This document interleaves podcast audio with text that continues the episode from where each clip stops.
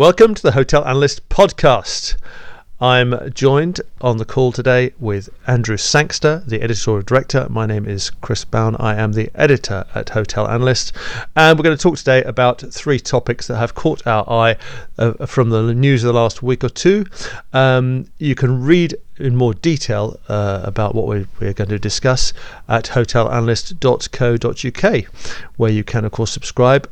Now, the first topic we're going to talk about this week is uh, we've just been having the last of the annual results and the fourth, fourth quarter results from all the big hotel groups, and we've had a look at uh, rounding up the ones from some of the major European hotel groups, uh, where things are still certainly in the European market, seem to be proceeding quite well. Let's let's put coronavirus to one side for now. We're looking back at 2019, not forward for the next few months.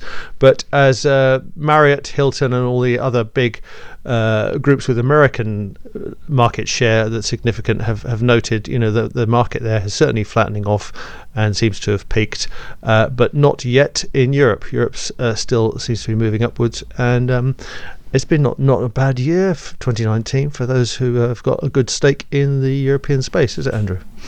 No, indeed not. Um, and I think you described it as a Goldilocks moment. Uh, Chris, in terms of how, how things were going. Um, and, and certainly historically, 2019, uh, that is absolutely accurate. It wasn't a bad time at all, and indeed did look um, Goldilocks in the sense of not being too hot but not being too cold. Unfortunately, um, that is history, and um, yes. what we've now got with COVID nineteen, um, to use your Goldilocks metaphor, metaphor, Goldilocks has gone into the house. She's eaten some poisonous porridge and dropped down dead. And all we've got left are a bunch of angry bears.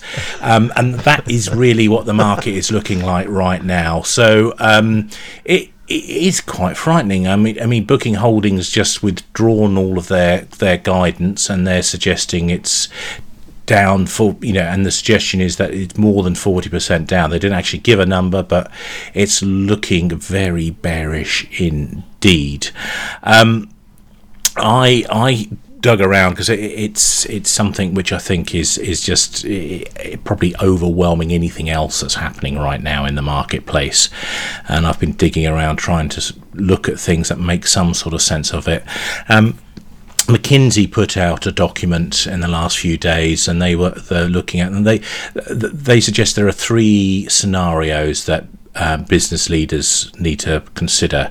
The least likely scenario, they say, is a quick recovery which sees hospitality and tourism back to normal by the end of Q2, by the end of June. The base case they're looking at has hospitality and tourism recovering to, to something like normality by the middle of Q3. Uh, and the most pessimistic outlook is that we've got travel restrictions in place until the end of 2020. Um, what this means, I think, in all but the most optimistic scenarios, is that trade is going to be devastated at least until the summer. Um, and um, on on the sort of base case outlook from McKinsey, the summer's going to be a wipeout as well. This is a this is a very frightening situation, spectacularly so if you're a resort hotelier. Um, and, and, you know, just to contextualize this, you know, how bad is this Well, you know, if we think back to how grim it was after 9 11, but this is much, much worse than after 9 11 because effectively 9 11 was uh, an international travel issue. Domestic travel wasn't that impacted by 9 11 to an extent, yes, but not, not dramatically so. Um, this is impacting domestic and um, international travel. I mean, we've got you know a, major European country, Italy, in lockdown. Um, there's you know, Madrid. I think they've shut the schools. Uh, uh, Greece has shut its schools and universities. Uh, we've got bans on gatherings above. Uh, I think Austria. I think has top the table in terms of how small the gathering is before it gets banned. I think it's anything more than 100 people. That's a good birthday party. It's, it's, it's, it's now off the cards in Austria, I think. I mean, well, it, you just have to stand, stand alone seeing it while you wash your hands. That's right. but I mean, it, it, you know, we're, we're oh, goodness, I mean, this is just terrifying. I think in terms of how bad this can be, and um, I think we're there is a real risk. I mean, who, um, I'm no I'm no expert, and I'm no virologist, but um, certainly there is a real risk that the kind of um, um, economic carnage that's going to be unleashed by all these restrictions is actually going to be worse than the thing we're, we're trying to um, survive. So I, think we've got to be careful about the level of disruption that's going on here. And at the moment, um, I think there's a, a, significant risk of perhaps governments overshooting. Who who's to know? But I mean, you know, if we, if we're to say an upside from all of this mess, I think I think there's a couple of bits which are coming out. Um, the Trump administration is talking about maybe providing some help um, for the travel and tourism sector.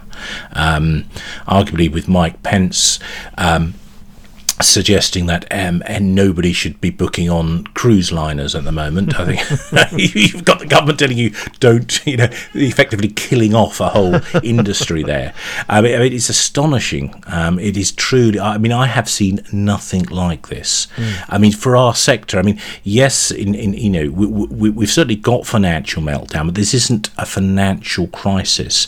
Some people have talked about this being a supply side crisis in the sense of that what we've got is a problem with people getting to work and people you know and therefore the the kind of normal output happening mm. um, and not happening as a result of that but actually for the travel and tourism sector, this is the mother of all demand shocks. Mm. Um, and I, have never seen anything like it um, when I've been covering this sector, and I can't th- look back in history and see anything, you know, since the Second World War that has this is, is capable of creating the level of travel disruption with you know outright bans on people coming into countries.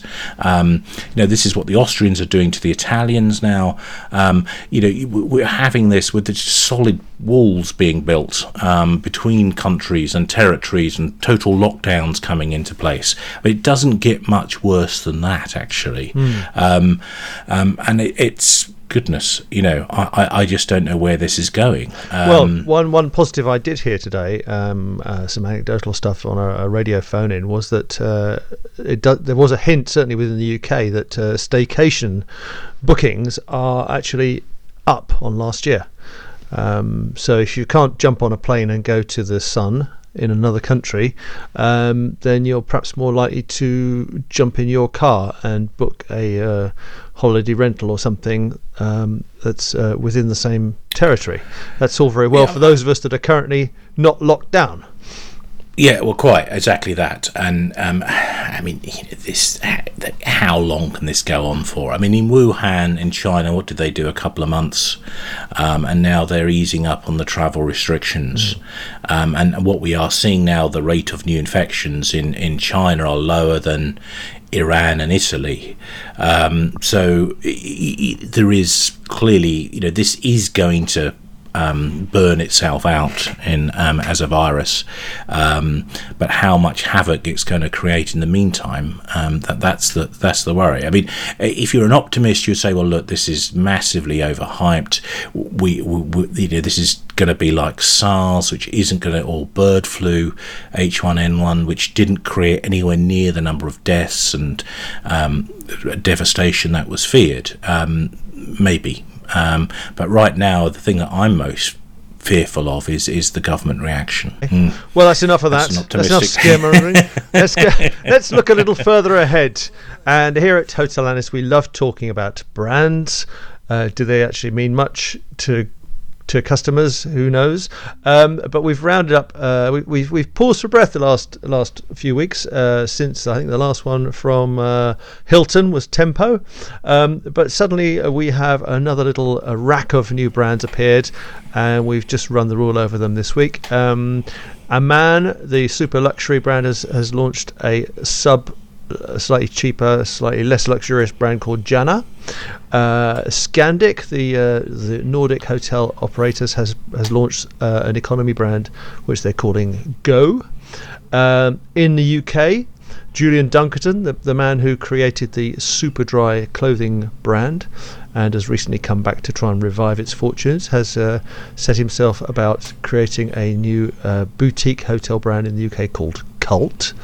And finally, uh, we have Centara, who have uh, decided it's time for them to add uh, another brand to their extensive range of brands, going up market with something called Reserve. So, Andrew, quick pick through those.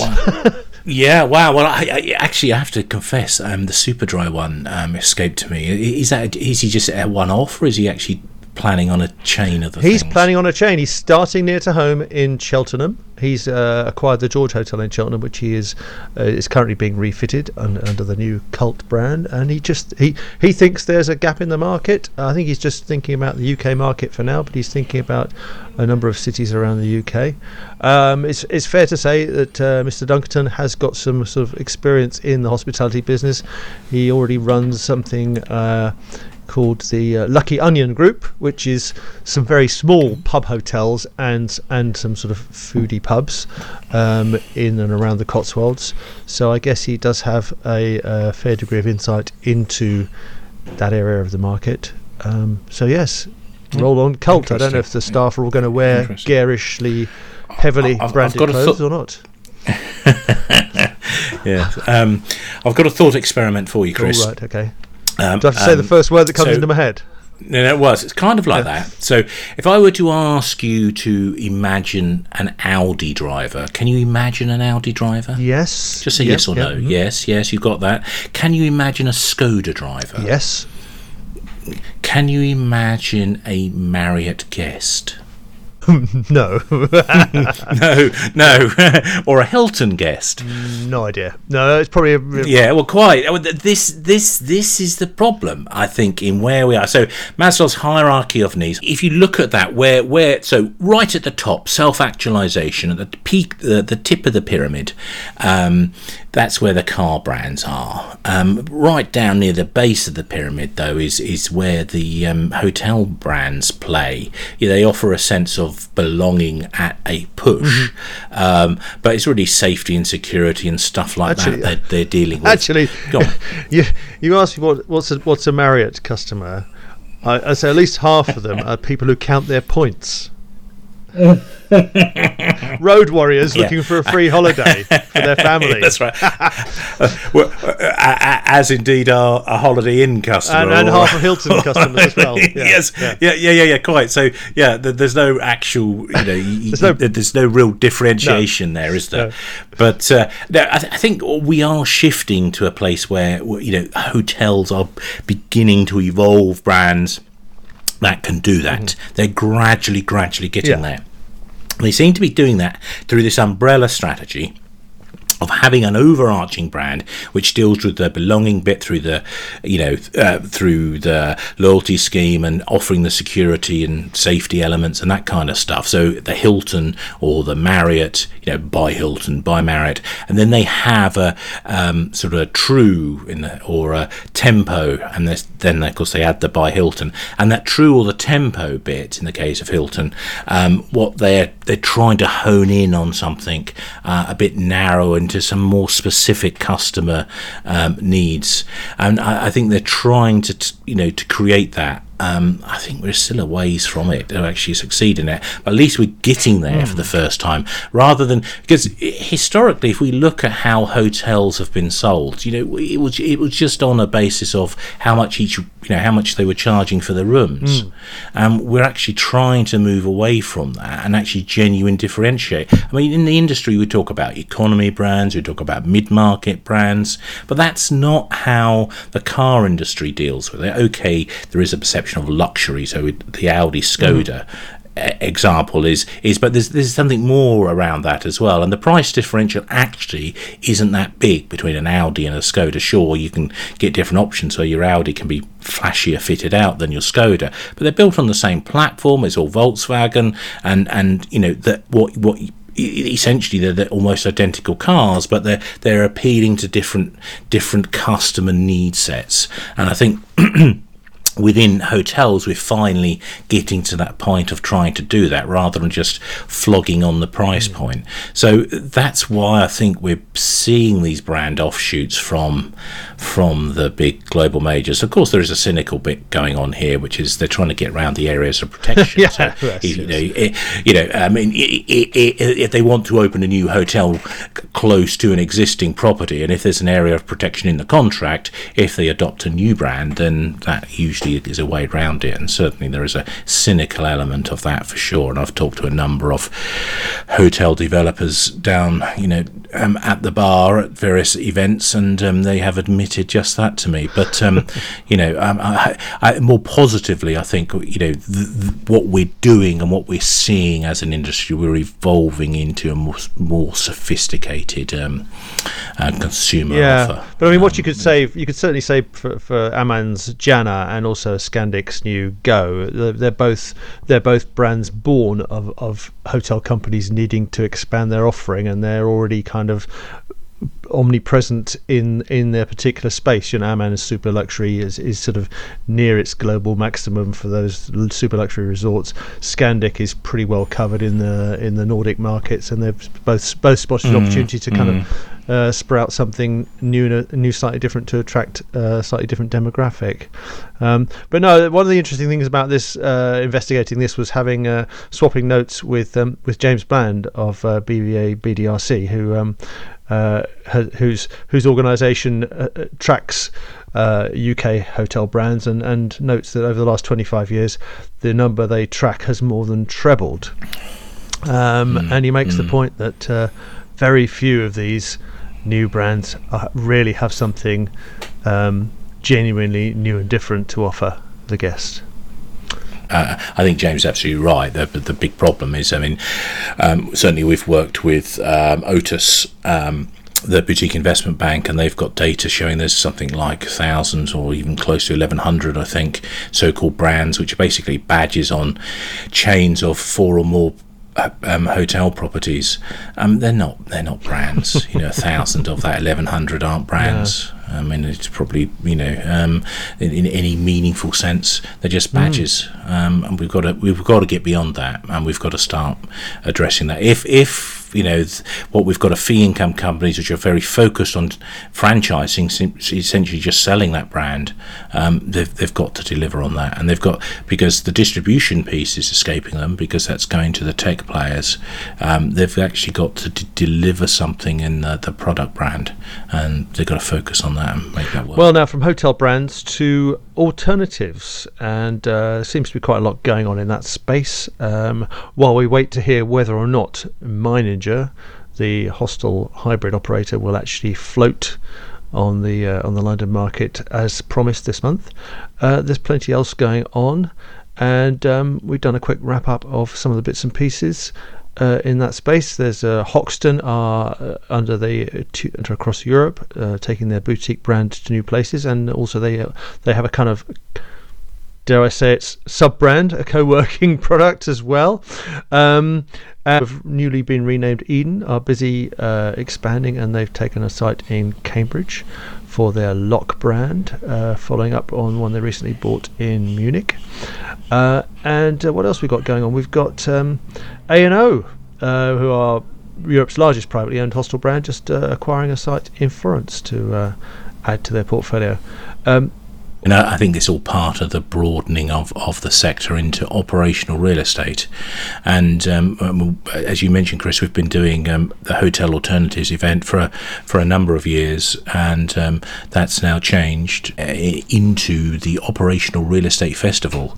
Um, so we would have had the uh, Hotel Alternatives event in February this year for the sixth time, but instead, um, hopefully, all being well, uh, COVID 19, yes, all being permitting, in June. June um, 15, 16 this year in Amsterdam, we're going to be launching the Operational Real Estate Festival, um, which is going to deal with this this wider hotel alternatives and the hotelization of real estate and all that stuff we've been jabbering on about for the last few podcasts. It, it's it's such fantastic opportunity that's there right now in the marketplace. And ironically, one of the things from an investor point of view is that you know, all of this shenanigans around um, um, the stock market crashing, flight to safety, all of this stuff. What we've actually got is a situation um, which is seeing bond yields get even lower, and investor appetite, therefore, for um, positively yielding assets um, is even stronger, and that's going to create even more demand for these so-called alternatives, in particular what we're, we're calling um, operational real estate. That's the place which is going to have a, um, a lot of weight of money seeking, you know, seeking to buy into it. So uh, it's really exciting. Um, it's just uh, a few sleepless nights here at Hotel Analyst Towers, I think, Chris. but um, over, over the next month or two, but um, and, and, I'm sure for the industry, the wider industry as well. Mm, but we'll come through it. Absolutely, we will come through it. Well, on that note, it's time to go and wash our hands. Bye for now.